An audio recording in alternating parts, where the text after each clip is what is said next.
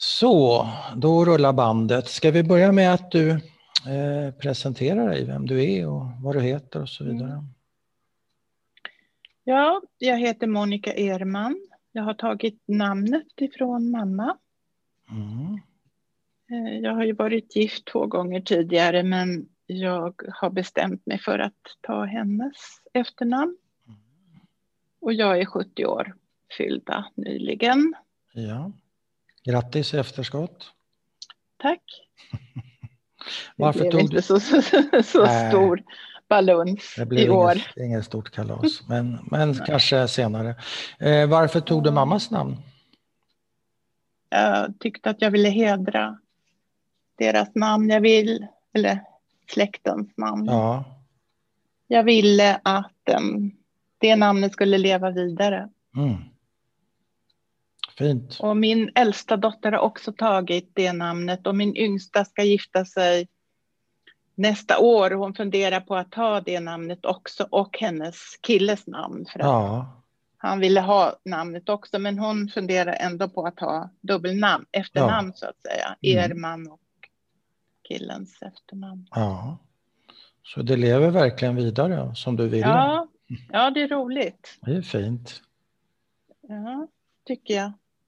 Och ska vi, eh, var vill du börja? Ska vi börja med mamma och hennes historia lite grann innan ja. vi kommer över till din? Ja, det kan vi göra. Mamma kom hit 39. I juli åkte hon ifrån Raunen som är en liten by då. Och nu är det väl en ja, liten ort. Mm. Var? I vilket I, land? I eh, sydvästra Tyskland. Mm.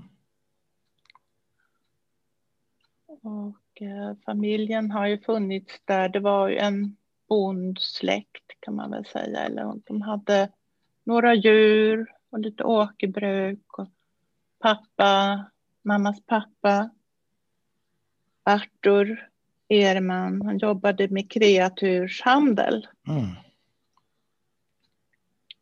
Sen eh, sex, mitten av 1600-talet, jag kan titta när det var. Mm. Kanske inte han, men släkten menar du? Ja, ja. ja men precis, att släkten har funnits ja. sedan eh, 1762. Ja. I Raunen. Ja. De var rätt kända där. Ja. Alltså inte kända, inte som kändis utan välkända så att säga. Som mm. tre, trevlig familj och ja. de kände ju varandra. Det var inte så stor by. Nej. Mm. Men kom mamma själv till Sverige då med så kallad kindertransport eller hur gick det till? Hon kom till Sverige eh, för att hon hade fått inresetillstånd. Det var ju 500 mm. barn mm. Som fick inresetillstånd. Hon var en av dem och det var ju tänk, tänkt att systern också skulle följa med. Men ja. hon fick inte det. Nej. Hon var utgallrad. Mm. Och det sades att hon var för ung, men det var hon inte för det var fler, har mamma berättat. Mamma är den enda jag har intervjuat i boken. Mm. Du har skrivit en bok om det här alltså? Jag har skrivit en bok om, om det och hur jag har påverkats av mammas trauman. Ja. Och pappas trauman. Ja. Om vi stannar, eh, blir kvar ett litet ögonblick i byn där. Va, vad hände med syrran? Det vill säga, det är ju din moster vi pratar om. Mm. Vad, hände med, vad hände med henne? Alltså hon deporterades tillsammans med min mormor och morfar. Mm. Till Dachau och sen till Auschwitz och vad det nu var för ställe. Det var olika ja. ställen. Ja. Är det någon och eh, pappan och, och, hennes pappa då, min morfar och ja. eh, morbror. de hade fått inresetillstånd till Paraguay i Sydamerika. Men eh, det hade inte Margot som är min moster och Marta fått. Så... Marta, är det mormor? Mormor. Mm. Eh. Nej, hon heter Frida. Jag vet Frida. inte var jag fick Marta ifrån. Frida Nej. heter hon. Ja. Men eh, då valde han att stanna med Frida och, ja. och eh, Margot, ja. syster Margot. Ja.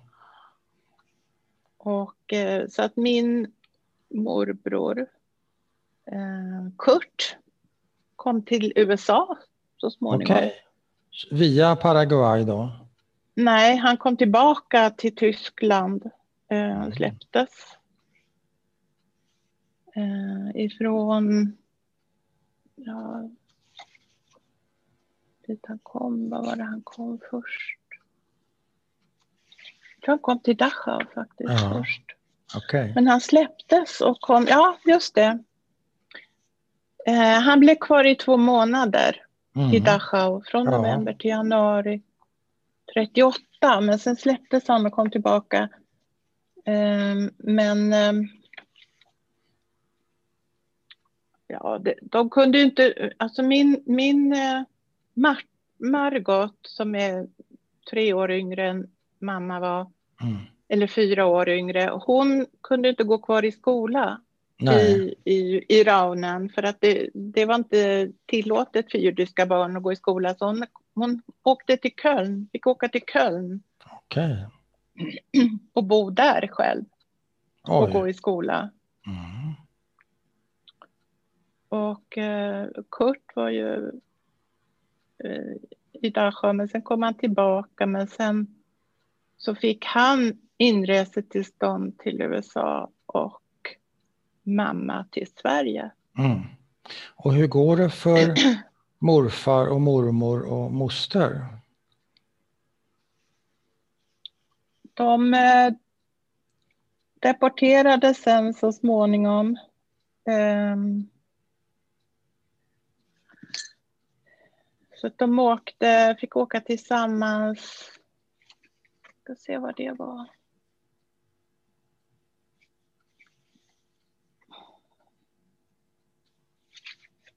Ja, vad kom de? Kommer inte ihåg. Nej, vi kan ta det sen. det står här Ja. någonstans. Men vad händer med dem?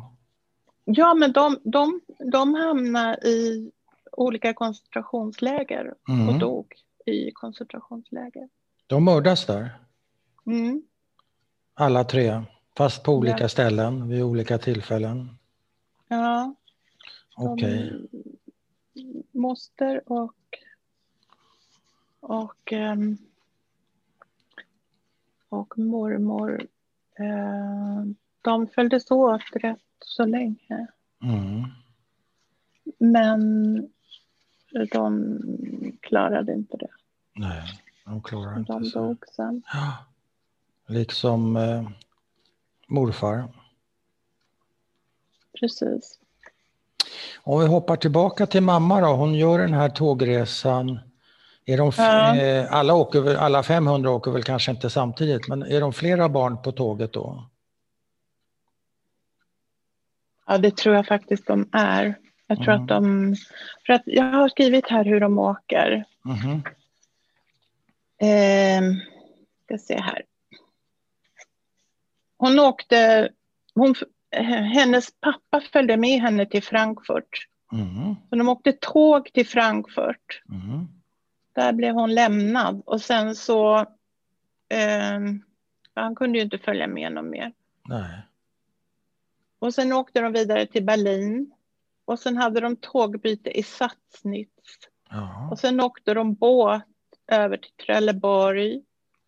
Och tåg till Stockholm. Mm. Och tåg till Falun och buss till Helsingården. Okej, Så så hon hon kom till Helsingården. till kibbutzen där uppe i, i Dalarna Precis. helt enkelt. Ja.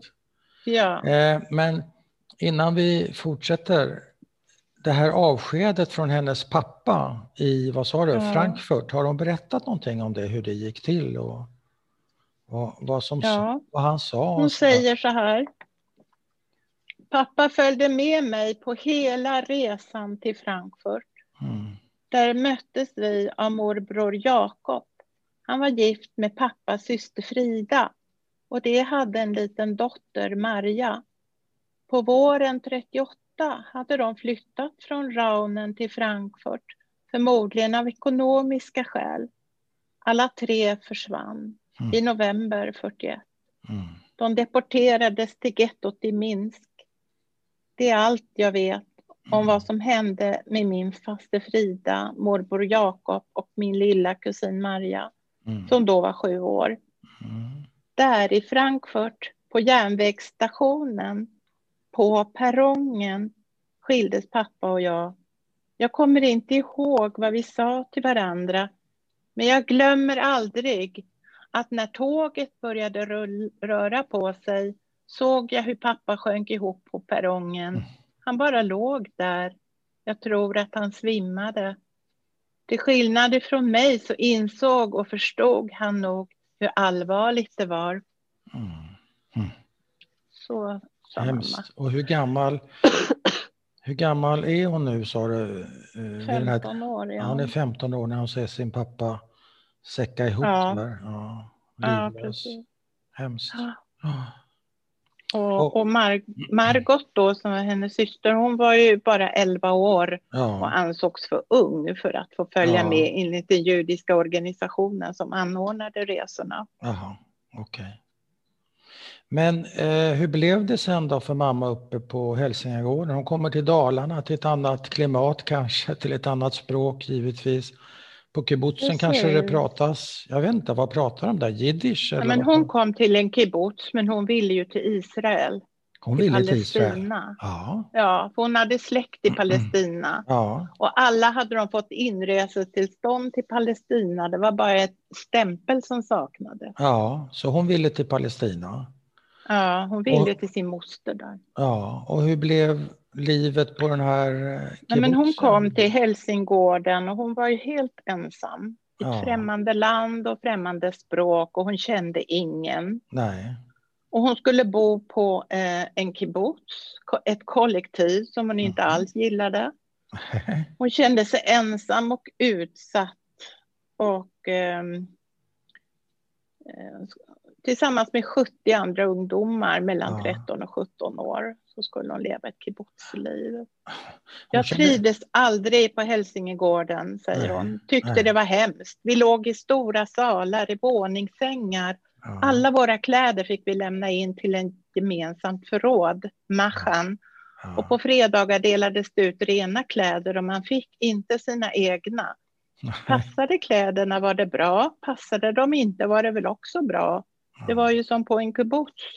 Hälsingegården skulle vara en förberedelse för kibbutz. Ja, just det. Men jag ville aldrig komma till någon kibbutz. Jag skulle ju till mina släktingar i Palestina. Ja. Jag trivdes inte alls med livet i ett kollektiv. Det var så ja. annorlunda.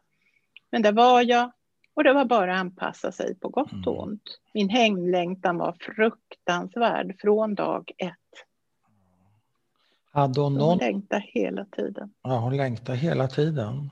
Och då, ja, hon längtade då, till sina föräldrar. Hon längtade till sina föräldrar. Jag tänkte fråga dig, hann hon få hann de brevväxla någonting? Skrev de någonting till varandra? Oh ja, pappa skrev varje dag. Han skrev pappa varje... skrev varje Det finns en massa med brev. Ja. Massa med brev finns ja. mellan dem och så plötsligt så tar breven slut. Och, ja. och då skriver han i sista brevet att nu ska vi flytta och jag vet inte om jag kan skriva något mer. Nej. Då förstår han. Tror, ja. tror du mamma förstod då? Gick det att förstå? Ja, jag tror nog att hon förstod delvis mm. vad som höll på att hända. Men eh, jag vet inte hur länge hon, hon hade hoppet om att ses i Palestina. Det, det Nej. Men hennes brev, har du kunnat luska rätt på dem eller är de försvunna? Nej, men de breven har eh, Caroline Östberg som är etnologen fått. Hon, som ja. skri hon skriver om mamma i sin podd. Ja, ja. Eller inte podd utan i sin... Vad heter det? Hon skriver på nätet, det finns en... Eh, ja, ja, du tänker på blogg tror jag man sa. Blogg! Hette det förr i blogg. tiden. Man kommer nästan inte ihåg vad det är. Blogg, ja, det är riktigt. Ja, så hon, hon håller på Så de, brev, de breven ja. fanns kvar? Ja. Hur fick du fatt på dem då? För de hade ju gått till pappa och mamma. Eh, men de... Eh,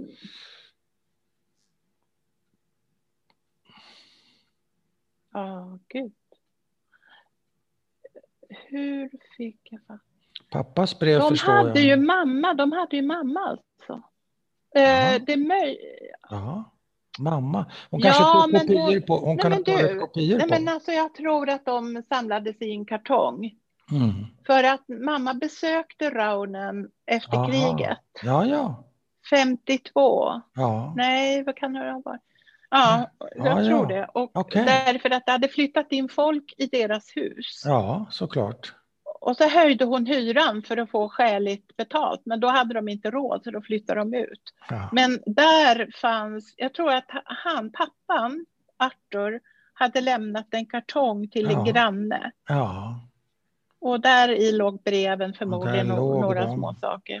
Så du tror det. har hela brevväxlingen mellan dem? Helt Ja, de har Fram och Caroline. tillbaka. Ja, men du... Caroline har ju, har Ja. ju översatt, det är på tyska allting. Ja. Hon har översatt och skrivit om det. Men förstod jag det rätt som att familjen fortfarande ägde huset även efter kriget?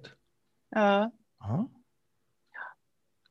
Så det, det, ja, de ägde det. De var ju bara tvungna att lämna det så att säga. Men det flyttade Ja. ju in andra människor i det. Men det, var, det ägdes fortfarande av eh, den rättmätiga, Ja. av er, av den rättmätiga ägaren? ja, Annars aha. kunde det bli konfiskerat givetvis, men så blev det inte. Nej. Det blev ju konfiskerat, hela hemmet blev konfiskerat men Ja, själva men huset verkar ju hus. ha, Ja, nej, på något sätt. det återgick. Alltså alla husgeråd, allting var uppskrivna i detalj av Ja. tyskarna. Ja, såklart. Ordning och reda. Men Ja. eh, Hälsingegården, hur länge står mamma ut i detta socialistiska kollektiv som, ju, eh, som det var frågan om? Ska se här hur länge hon var där. Två år eller något sånt där. Ja, Eh, ja det står, det, det var 486 brev och Ja. kort. ja. Oj. eh, samlade i en kartong. Mm. Eh, och så, har jag skrivit Arthur, han skickades, pappan alltså, Mm. 39 till Köln och Huns, Hunsrück och fick jobba från sex på morgonen till sex på kvällen med att lägga eh, järnväg. Jaha. Mm. göra. Och, ja, de hamnade i Lodge. Mm. Men vi, vi, de. vi stannar vid mamma, Hälsingegården. Du sa Ja, ett par, jag ska se år. här. Vad, vad som... Eh, I två månader, två år blev hon ja, kvar. två år, ja. Eh, Men- därför, Men hon hade, hade hon hängt kvar där så hade hon ju kommit med till Palestina kanske. Nej, de delades ju upp i två delar. Det har jag sett en film på. Ja, Eh, De som styrde det där, de var ju inte så gamla. Nej. Och de var ju inte särskilt kunniga i, i hur man skulle handha barn som var traumatiserade. Nej, Och eh, hälften av ungdomarna kunde få resa till Palestina ja. och hälften var tvungna att stanna kvar. Aha, okej. Så de signade slant. De singlar slant. Och mamma som- hamnar hamnar i Och fel... mamma hamnade ju eh, i Sverige, i Stockholm. Ja, hon fick inte Men hon fick med. inte åka till Palestina för hon råkade Nej. inte vara i den gruppen. Nej. Fick det. Och var hamnar hon i Stockholm eh, hos? Vad, Nej, men först så hamnade hon, eh, för på Helsingården kom hon i kontakt med en kvinna som heter Gugge Wassberg och som Mm. praktiserar för att bli ekonomiföreståndare. Okej. Och Gugge eh, föräldrar bodde i, både i Vaxholm Ja, så att hon, hon fick komma dit och var som, hjä- hjälpa till som hembiträde. ja, hon fick jobba där Det var ju det. Det enda som kvinnor fick göra Ja. som var utländsk. Man fick inte jobba på något annat. Men, men eh, eh, Bo, vänta nu ska vi se. Ja, men hon kom i kontakt med henne och, och deras sommarställe var i Vaxholm. Och Mm. Vaxholm var ett militärt område, eh, precis som hela skärgården då.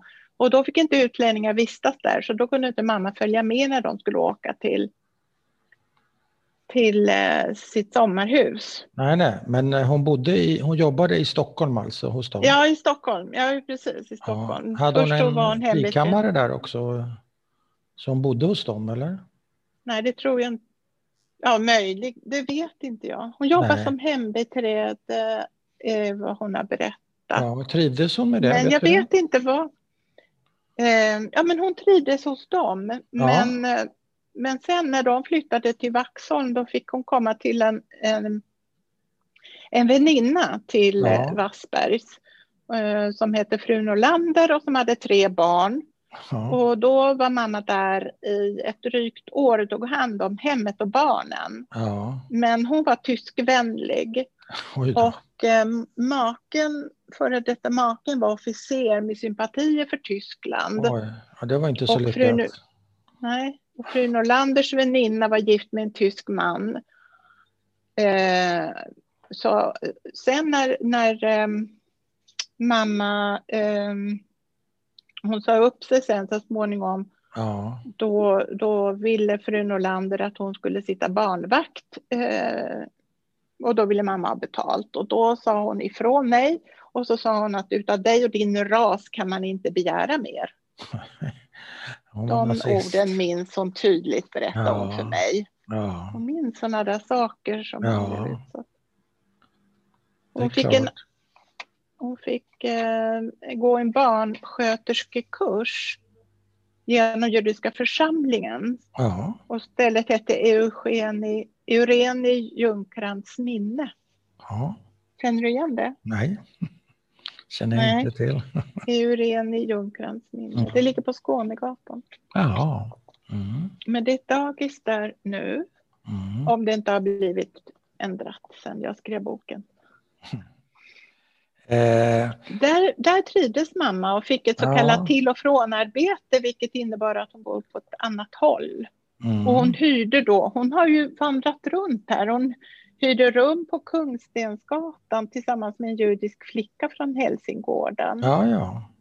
Rummet bestod av två sängar, ett bord, två stolar, tvättställ och gemensam toalett i hallen. Mm. Sen badade de på Centralbadet. Ja. Men sen fick den flickan eh, träffa hon en kille och flytta och då blev det för dyrt för mamma att ja. bo kvar där så hon, då fick hon tag på ett nytt ställe på Kungsholmsgatan, ett hembiträdesrum mm. mm. med ingång från köket. Mm. och hon fick eh, hyra rummet under förutsättning att hon inte hade herrbesök på rummet. Okay.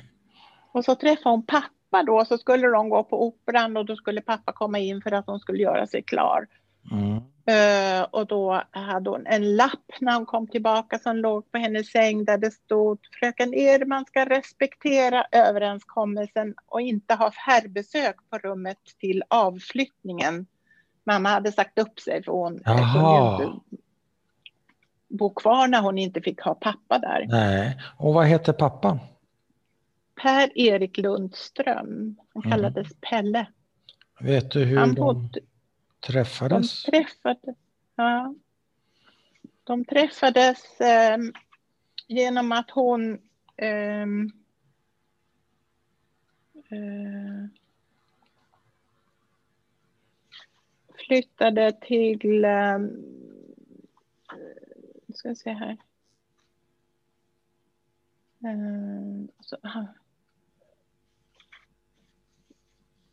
Eh, så, jag tappat. Ska se, det står... Um, jag tror det var Djursholm. Djursholm mm. var det nog först. Att hon fick ett ställe på Djursholm. Mm. Eller eh, i närheten. Um, kommer inte ihåg vad det heter. Nej. Men i alla fall så eh, bodde han där med farmor. Mm. Um, och mamma bodde också där och han, eh, han hjälpte till. Farmor var gift med en man som söp då. Så eh, han, eh, han var portvakt, portvakt i det huset men han, pappa fick hjälpa till som portvakt ja. helt enkelt. Ja. Och, och eh, eh, byta lampor och sånt som var jag, trasigt. Monica, jag hänger inte riktigt med. Bodde mamma mm. i samma hus eller jag fattar inte riktigt hur de träffades? Ja, hon flyttade dit så småningom. Hon flyttade dit och så träffas de och de blir förtjusta ja. i varandra. Okej. Okay. Ja, precis. precis. Och vad tyckte farmor om, om flickvännen då, din mamma? Han, hon tyckte inte så att det var så här, hon tyckte ju att mamma var jätteduktig, hushållig, lagade god mat och sådär. Och, men hon tyckte inte att det var särskilt bra att hon var judinna. Nej, det var inte bra. Det, hon, det fick hon höra ja. eh, vid något tillfälle. Ja. Vad jag förstår så kom de närmre varann med tiden. Vilka? Farmor och Farmor. din mamma? Ja, precis. Och respektera och acceptera. Det blev bra, ja. ja. ja eh, mamma... Mm. Och, och eh, vänta, när är du född? 50. 50. Och ja. är du första barnet? Ja, jag är född i USA. Du född, de har varit i USA då, okej. Okay.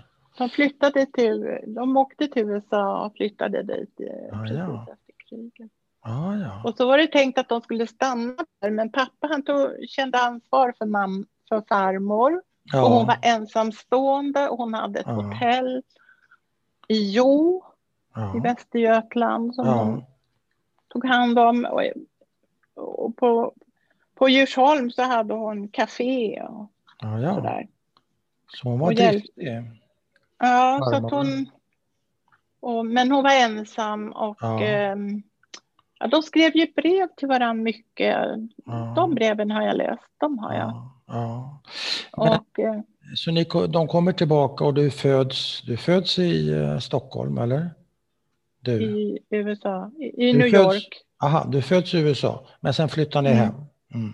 Mm, jag, precis, jag var tre månader då. Ja, jag, jag vi flyttade till, nej vi flyttade egentligen inte. Vi, vi kom över till Sverige för farmor skulle få se ja, mig. Ja. Och så blev vi kvar. Här. Och så blev ni kvar. Ni det var inte meningen egentligen. Nej, okay. Jag tror att mamma var rätt svag sådär och vågade väl inte stå på sig. Och vad gjorde de där borta i USA? Vet du det? Ja, pappa jobbade som ingenjör. Alltså han jobbade på Fleischmann Institute, tror jag det heter. Mm. Han, han jobbade med, eh, med mat, frystorkat kaffe, frystorkat ja, ja. jäst och sånt där ja. som han försökte sen lansera i Sverige, men ja. det gick inte. Nej, och mamma det? jobbade på en tidning. Ja maskinskrivning. Ja. Men, De hade eh, bra jobb alltså. Ja, så det var ett bra liv där i New York. Ja, det var ett bra liv. Mamma trivdes jättemycket. Ja. Men De skulle vad... hälsa på släkt i USA. Ja, pappa skulle ja. leta efter sin pappa också, som han trodde ja. hade deporterats, upp att säga. Men han, ja, till, eh, alltså han vart, han vart ju, alltså farmor blev med barn med, med husets son. Ja. Hon var hushållerska. Ja. Och han fick som straff, eh, han skulle uppfostras, så han skickades till Kanada. Ja. Men mamma, eller pappa då, trodde ju att han skickades till USA. Jaha. Det var inte förrän pappa hade dött långt senare så, fick, så hör en släkting av sig som forskar på släkten Lundström. Ja. Och har givit mig mycket information. Ja. Mamma levde ju då så hon fick ju ja. den också. Om vart han tog vägen. Och, mm. Men de, de fick aldrig någon kontakt? Eh, Nej, de träffades aldrig. Träffades aldrig? Nej. Så det var en sorg Men han, han pappa, tillät att farmor, farmor skrev ju brev med honom och han, han skickade pengar till farmor. Ja. Han heter Pelle också. Ja. Um, och eh, han skickade brev och han också sa att det är klart att, att pojken ska ha mitt efternamn. Så då mm. fick han ju mm. pappas efternamn. Mm. Eller far, farfars. Ja. Men var det en sorg för pappa skulle du säga? Ja, det tror jag verkligen. Det var en sorg. Ja. ja, det tror jag. Men över till dig nu. Du föds i New York. Du kommer inte hem, men är på besök i Sverige. Du är tre månader ja. gammal. Och ja. det, kan, det kan du kanske inte komma ihåg så mycket ifrån. Men vad är ditt första minne skulle du säga? Jag kommer knappt ihåg någonting ifrån barndomen. Ingenting nej, egentligen. Nej. Jag har ju kort och sådär och så kan jag eh, tro att jag har kommit ihåg något bara för att jag har sett korten. ja, man vet, ibland vet man ju inte vad som är vad. Nej. Och vad beror, det, jag, vad, vad beror det ja, på? Jag tror att eh, jag, jag tror jag hade det rätt så bra när jag var riktigt liten. Ja. Men eh, kanske från tre, fyra år, fem år så, så vet jag ju då att jag trodde inte att mamma var min mamma. Till exempel. Jag, jag trodde att jag hade en annan mamma. Då kan man ju fråga sig varför trodde jag det? Ja. Jo, jag tror att mamma hade ju jättesvårt att knyta an till någon. Liksom. Mm. Och jag kände inte mig så nära henne, jag har aldrig gjort. Aldrig? Hon, hon, nej, aldrig. Ni kom, ni kom aldrig varandra nära? Nej. Mamma klarade inte av oss barn. Jag har ju en bror också som är ja. tre år yngre än jag. Ja.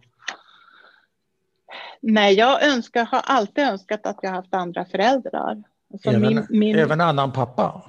Ja, min pappa blev ju lämnad till fosterfamilj. Mm. Mamma jobbar, farmor jobbar på båt ja, som ja. kokerska. Han, han, hade det också knepigt? Ja. Han hade det jätteknepigt. Han ställdes på trappan till fosterfamiljen och så gick farmor och så öppnade de dörren och tog in honom. Ja, hemskt, usch. Ja. Så att han har ju gömt undan en massor med frustration, ilska och sånt som då men, poppar Men jag tänker på den här känslan som du har. Om vi ändå håller oss till, eh, vi kan prata om båda dina föräldrar givetvis, men du, du säger att du har mm. alltid önskat dig andra föräldrar. Fanns det utrymme ja. att ens en gång ventilera en sån känsla? Var det nej. Du, nej, det kunde nej, man inte, kunde, det kunde man nej, inte snacka nej, om. nej, pappa kunde man inte prata med överhuvudtaget om några känslor. Nej, och mamma? Det gick inte. Nej. Och, och inte med mamma heller egentligen, därför att jag kände aldrig något stöd och någon uppmuntran ifrån dem. Nej. Så att, eh, nej men alltså, om jag hade något problem och så fick jag lösa det själv.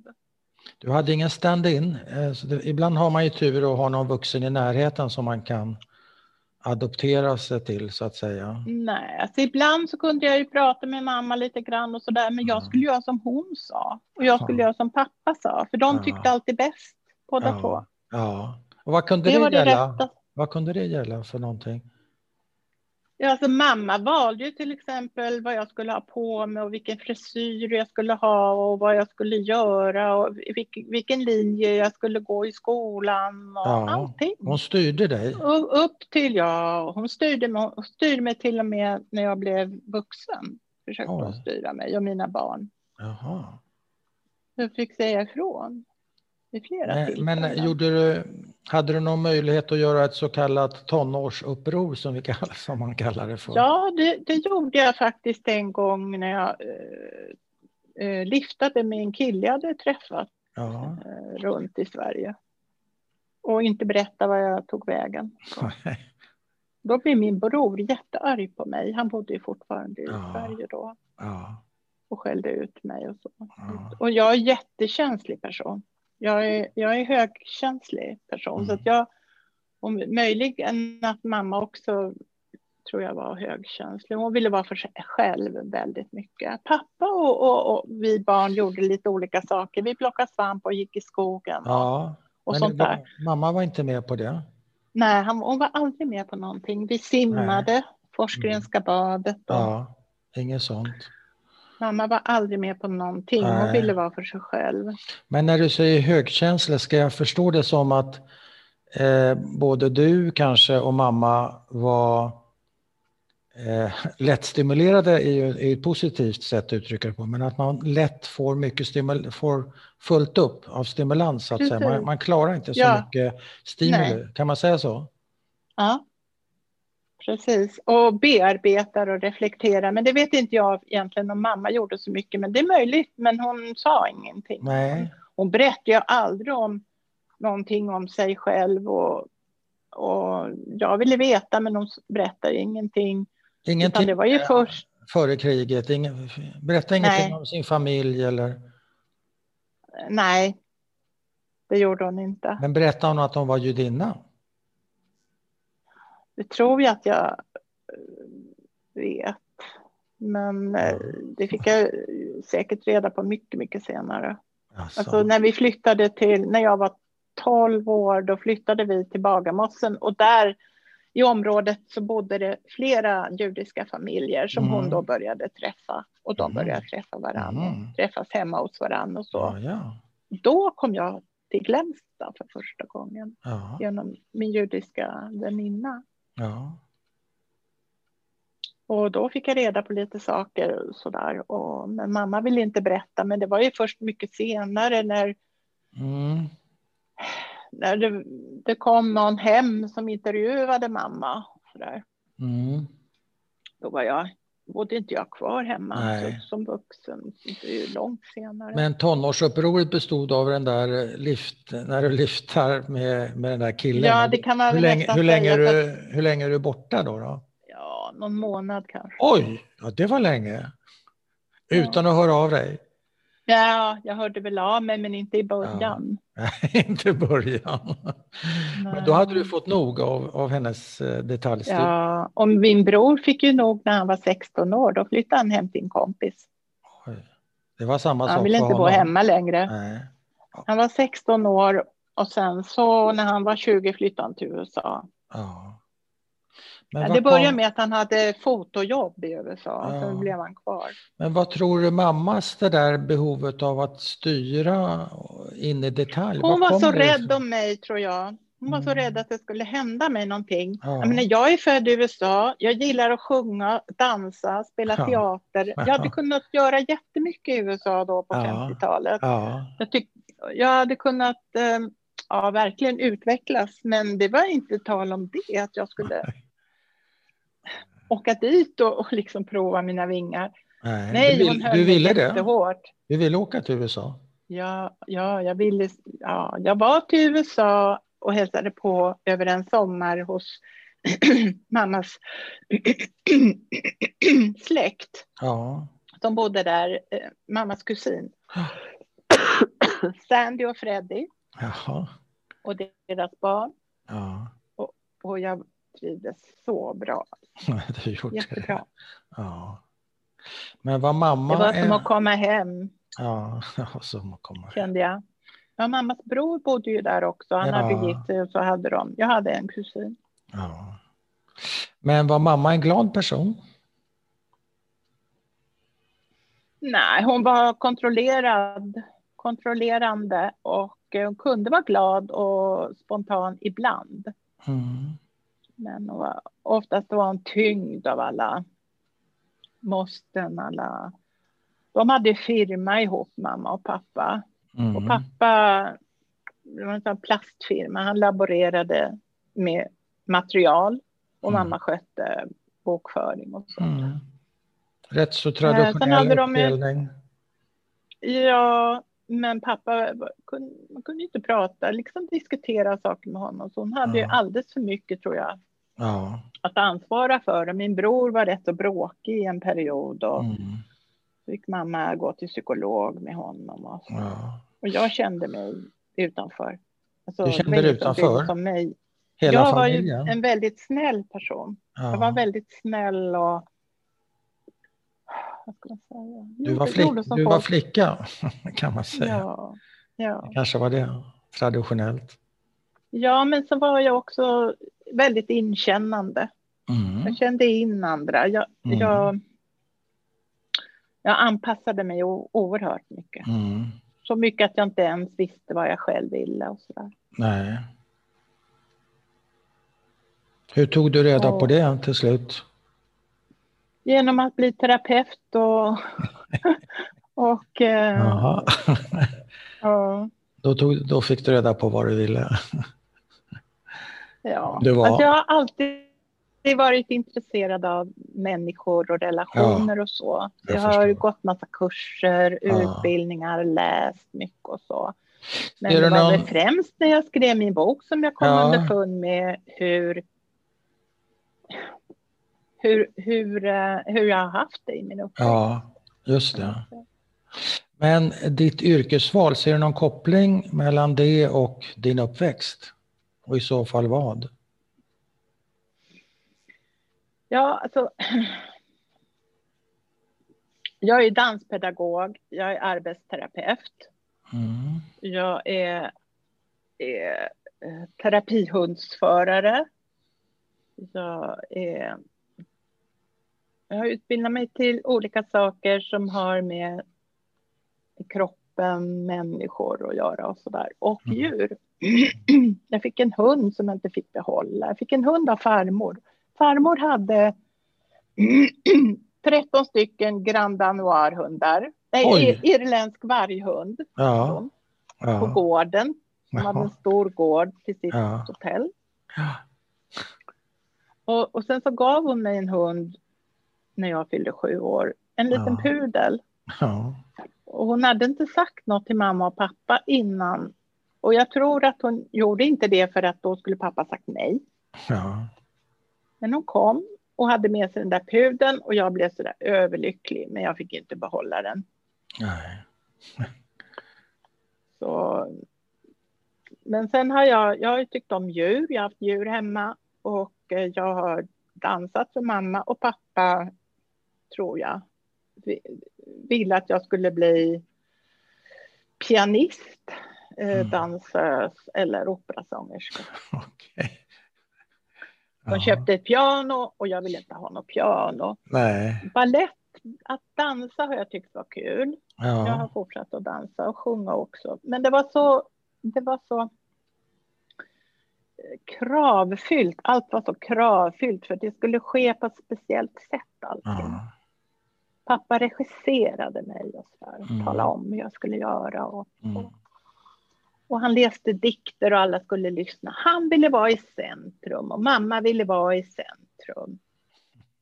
Därför att hon, hon ville ju liksom att man skulle uppmärksamma henne. Och pappa var ju inte en rätt person för henne att bli uppmärksammad av. För han ville ju själv bli uppmärksammad. Nej. Så att båda, Hur- båda stred om, om liksom utrymme. ja, i manegen där. Men hur, hur var deras... Hade de det bra eh, för övrigt, höll jag på att säga. Kan man ha det? Alltså, de hade en firma som de jämt pratade om Ja. matbordet. Ja. Och jämt ändå. Och de var osams rätt mycket. Ja. Så det är vad jag har vuxit upp med. Att inte Ja. bli hörd och inte bli sedd. Nej. Det blev inte min bror heller, men han stack ju från det där så Han tidigt han stack, bara ja. kunde. Ja. Men jag kände ju ett sånt ansvar, eller jag vågade inte eller något. Nej, vilket var det? Jag tror det var både och. Både och. Mm. Mm. Du sa någonting om att hon försökte styra dig upp i vuxen ålder och dina barn, men till slut Ja, sa du ifrån. Vad var det som hände då när du sa ifrån? ja, det var nog första gången. Det var... Jag hade fått... Jag var 23 år och hade fått eh, min, min första pojke. Mm. och ammade honom länge och sen skulle jag börja med lite sån här ja, annan mat, mo- mosad banan vet jag Ja. att jag skulle börja med. Så sa åh, jag får mata honom, säger mamma då. Ja.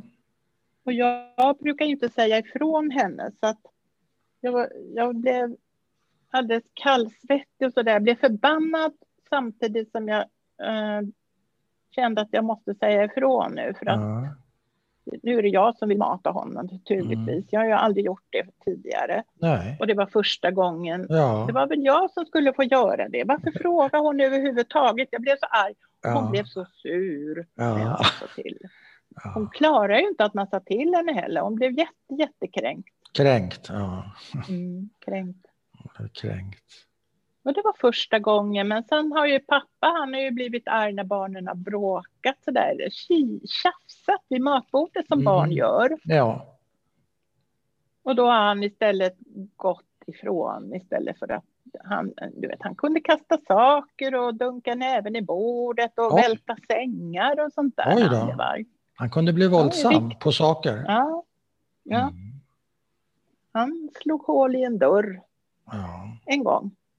Men fick du stryk någon gång av någon av dina Nej, föräldrar? Nej, men min bror fick stryk. Men jag var så ja. anpassad, alltså jag kände ju in ja, ja. hur långt man kunde gå. Ja, det gjorde du... inte min bror, Nej. han var inte lika känslig för det. Han körde på. Och fick stryk av mamma eller pappa? Eller båda? Pappa, pappa. Mm. inte mamma. Hon slog Nej. aldrig, men pappa slog, men inte ofta. Men det Nej. hände. Nej, det hände.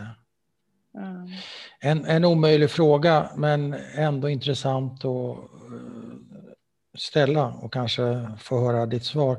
Nämligen, hur tror du att din barndom har format dig? Och då tänker jag i första hand på din relation till mamma eftersom det, det är ju andra generationen vi, vi är här för att prata om. Så att eh, vi kan, ja, kan spara pappa kanske. Det är svårt att säga också. Ja, jag vet. För att när man är högkänslig så tar man väldigt lätt hand om andra människor och ja. ser andra människors behov. Ja. Det fick ju jag lära mig att göra också för att hålla en eh, bra nivå mellan dem, eller liksom lugn. Ja. Mellan dina föräldrar? Ja, det tror jag nog att jag gjorde helt omedvetet. Det, det balanserade alltså. du åt dem? Ja, det tror jag nog att jag Oj. gjorde helt omedvetet. Ja. Det tror jag. Ja. Alltså att jag, att jag inte var besvärlig för att inte Nej. belasta mamma Nej. för mycket. Ja. Det räckte med att Steven, min bror, var besvärlig. Ja, just. Så jag kunde ju inte vara det, så jag fick ju Nej. bli tyst och stilla och lugn. Ja,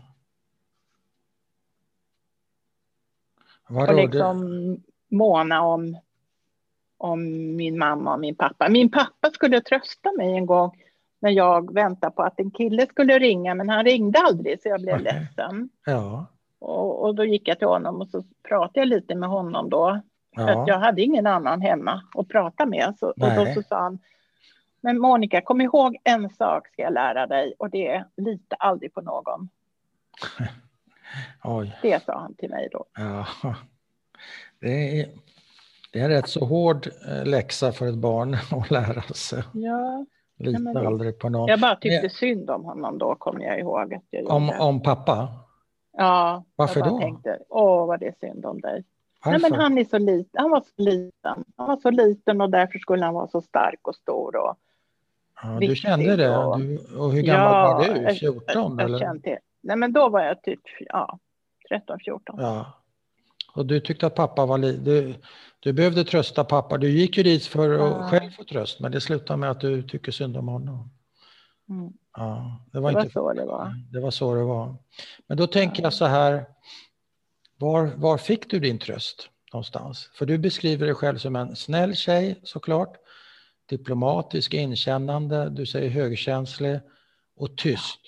Ja, och så kan du inte få tröst, inte hos mamma och inte hos pappa, Nej. hos brorsan. Vem, vem tröstade dig? Vem tröstade knyttet? men jag, jag, jag skrev. Och jag dansade och jag sjöng. Ja, okej. Okay. så, så alltså jag bearbetar mycket i huvudet. Eller jag mm. tänkte mycket. Mm. Jag reflekterar, jag skrev ner mina tankar. Jag har skrivit hur mycket som helst under min uppväxt. Jaså, har du sparat det? Jag har sparat delar av ja. det. Och då är det, varför gör han så? Är det för att jag gör så här? Varför? Ja. Men hur kommer det sig att det är det? Hur kommer det sig? Men varför? Men varför? Och så. Ja. Är det för att jag, ska jag vara så här istället? Så. Ja. Jag la mycket skuld på mig själv för saker som hände. Jag var rätt spontan när jag var liten och spontan kunde man inte vara i skolan. Nej. Jag vet vid ett tillfälle när jag var väldigt hungrig, vi hade slöjd, så åt jag en banan. Ja. Och det ju, hör ju också till när man är högkänslig, att man behöver få i, i man, man blir så trött va? för att man tar till så mycket intryck hela ja, tiden. Som ska bearbetas. Ja. Ja, precis. Så att då behöver man man, få energi och då Ja. behövde jag ha banan för att orka med lektionen helt Okej. enkelt. Då Jaha, vart jag utkörd. Då fick jag sitta i korridoren. så fick man inte göra. Nej. Men vad tänker du när du läser de här gamla grejerna? Du kanske inte gör det varje dag, men du har väl kanske läst igenom det. Vad tänker du om den flickan som eh, resonerar med sig själv? Vad, är det jag som gör fel? Vad kan jag göra annorlunda? Och så här, det är ju det är rätt så sorgligt att höra tycker jag för en utomstående. Väldigt sorgligt. Att man som, Jag har känt mig väldigt ensam under min uppväxt och oförstådd och, Mm. och så. Alltså det var ju väldigt skönt att skriva boken samtidigt som det var jätte, jättejobbigt att göra. Ja, Den blev liksom aldrig klar tyckte jag, för jag kom på mer och mer saker och sen fick jag cancer och så skrev jag om det. ja, Och, ja. Nej, men alltså hon hade ju behövt ha två mogna föräldrar. Jag hade ju inte Mm. två mogna vuxna nej. föräldrar. De var ju Nej. barn fortfarande, båda två. Mm. Men har du försonats med, med mamma? Nej, Det har du inte? nej. Det har jag inte. För att du inte kan eller för att du inte vill? Alltså båda är döda. Ja, men det är, inget som, det är inget som hindrar att man pratar med dem ändå. Vet du. Nej, jag pratar kan- inte med henne för hon, hon kan inte ge mig något bra svar. Nej. Nej, okej. Jag ser till att graven ser fin ut. Ja. Jag har precis varit där och planterat. Ja, Eh, och det vet jag att hon tyckte var viktigt så jag gör det för hennes skull. mm, det är ju Eh, fint. Var, var, planterar så att, var är hon på begravd? Skogskyrkogården, Mm, judiska. på den judiska. Och vad, vad pyntar du med då? Men nu köpte jag blommor som klarar lite kyla Mm. eh, och ljus.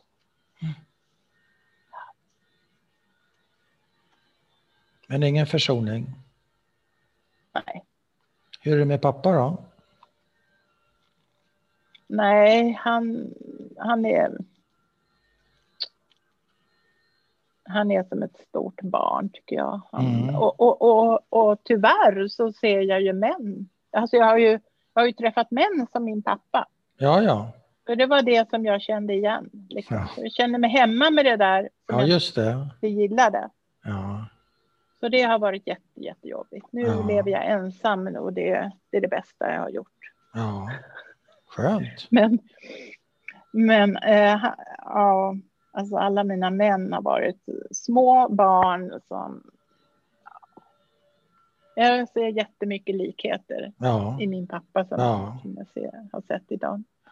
Men säg mig, eh, om man inte försonas med sina föräldrar, och det behöver man ju inte göra såklart, men går det att leva ett bra liv utan att vara bitter då? Ja, jag är jätterädd för att bli bitter.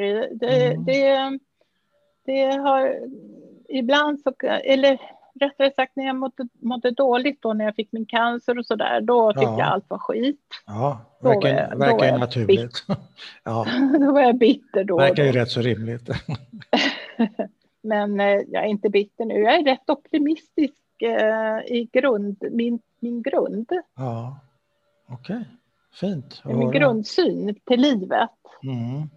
så är jag optimistisk och jag tror på att man ska se på det till, till det positiva och det fina som finns. För det, Mm. det finns mycket fint och positivt, Mm. även om inte mina föräldrar gav mig så mycket bra saker och så. De gav mig pengar Ja.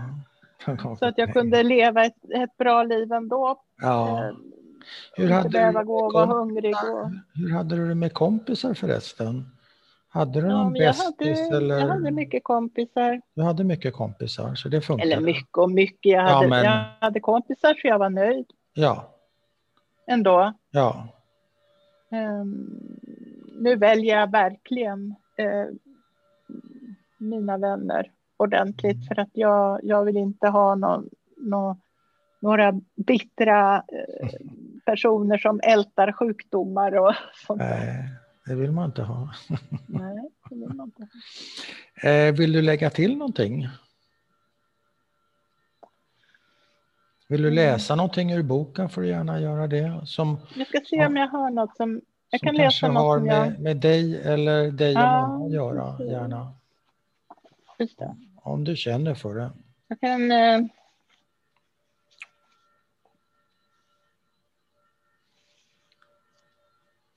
Ska se här. Jag kan läsa det sista som jag skrivit här. Mm. Eh, dels har jag skrivit att jag blir mer och mer lik min mamma och särskilt nu när håret har vuxit ut en bit. Det var efter jag hade tappat allt hår. Ja. Det står rakt upp som en tjock matta. Som, mamma hade ju väldigt tjockt hår alltså. Aha. Eh, och så här, tagelaktigt. ja. Var hon eh, mörkhårig, svarthårig? Ja, hon, hon var mörkhårig först, sen vart det grått och så Mm. färgade hon det rödlätt. Och så skriver jag, det är inte bara håret, utan jag är också lik henne i kroppen, i gester, i uttryck, i känslor och svagheter. Vissa egenskaper och kvaliteter kommer naturligtvis också från pappa och farmor, med flera från svunnen tid. Och en del är jag stolt och tacksam för, andra mindre glad över. Förhoppningsvis klarar jag framöver att hantera mitt inre omsorgsfullt och lyhört så jag inte blir bitter och misstänksam utan istället fyller mig med, ett- med ett livsbejakande och tillgängligt förhållningssätt. Jag vet ju hur viktigt det är att inte haka upp sig på tidigare oförrätter utan istället acceptera livets gång och skeenden, hur svårt det än kan vara. Släppa taget, gå vidare och göra det bästa möjliga. Vilket jag vill tro att mamma, pappa och farmor också strävade efter. Ja, Mm. som de flesta av oss gör. Fint. Så har jag skrivit här och sen har jag skrivit att vi, vi påverkas av vår uppväxtmiljö, våra föräldrar och andra förebilder, goda och dåliga. Vi tar efter och härmar omedvetet eller medvetet. Vi bär alla med oss en mängd egenskaper såsom utseende, uttryck, beteenden, idéer, känslor, kroppskonstitution, styrkor och svagheter, tankar, begränsningar, latenta sjukdomar, varvid vissa kan visa sig när vi kommer in i rätt ålder. Vi kan därmed tro att vi är fångna i arv och miljö och inte alls har någon möjlighet att påverka vårt livsöde. Men så är det inte.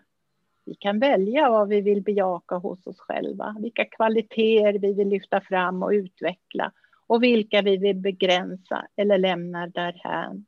Vi är inte alls förutbestämda att vara på ett visst sätt eller statiskt präglade, utan kan i mångt och mycket förändra oss. Vi kan nå en försoning och aktivt bestämma hur vi vill möta våra medmänniskor, hur vi vill uttrycka oss och handla. Vi kan vara delaktiga i livets olika skeenden, stödja kroppen, vara här och nu, lyssna in hur vi mår, hålla oss rörliga, skapa balans i vardagen, se glädjeämnen, sova tillräckligt och äta nyttigt. Detta utan att få dåligt samvete om vi inte klarar allt vi vill och önskar. Vi har möjlighet att inhämta kunskap och välja bort förlegade åsikter. Vi kan bryta gamla uttjänta mönster, tankar och ageranden och skapa nya. Bli medvetna om oss själva på djupet och öppna oss för andra. Ja, så har jag skrivit mer ändå, men Mm. jag slutar där. Det var fint, tack så mycket. Eh, jag jag vill bara kommentera en liten grej som jag tyckte väldigt mycket om i början av det du läste, nämligen att du ändå kan bjussa dig själv på att du har likheter med din mamma. Det tyckte jag var väldigt fint beskrivet. Och det, Jag har väldigt mycket likheter med ja, henne. men att, att kunna Mm. göra det och bekräfta det är ju i, i min bok, jag är ingen expert gubevars, men det är ju ett steg mot eh, någon, någon typ av försoning, att man accepterar Ja. att man är ändå ett barn till en förälder som man kanske, som kanske inte har gett en precis det man behövde Men alla precis, gånger. Men jag, jag det förstår tyckte ju jag var att väldigt inte fint klarar skri- det. Nej, och det var Mm. väldigt fint skrivet tycker jag det, därför det Mm. visar att du kunde känna igen dig i din mamma och det är ju fint att kunna göra det trots Mm. en besvärlig uppväxt. Precis, Så det tyckte jag om. ja. Nej, men jag, Om jag får har- komma med en snabb recension. Ja, tack. tack. Mm, Men jag kan ju se att båda mina föräldrar gjorde sitt bästa. Ja. Det, det, de gjorde verkligen sitt bästa men de hade Ja. inte förmåga att Ibland göra... räcker, det, ibland räcker inte det. Nej, det är bara så. det. ibland Ja, räcker det inte. precis. Men eh, ja, det var ett fint samtal. Jag får tacka så mycket. Eh, tack. Tack, tack.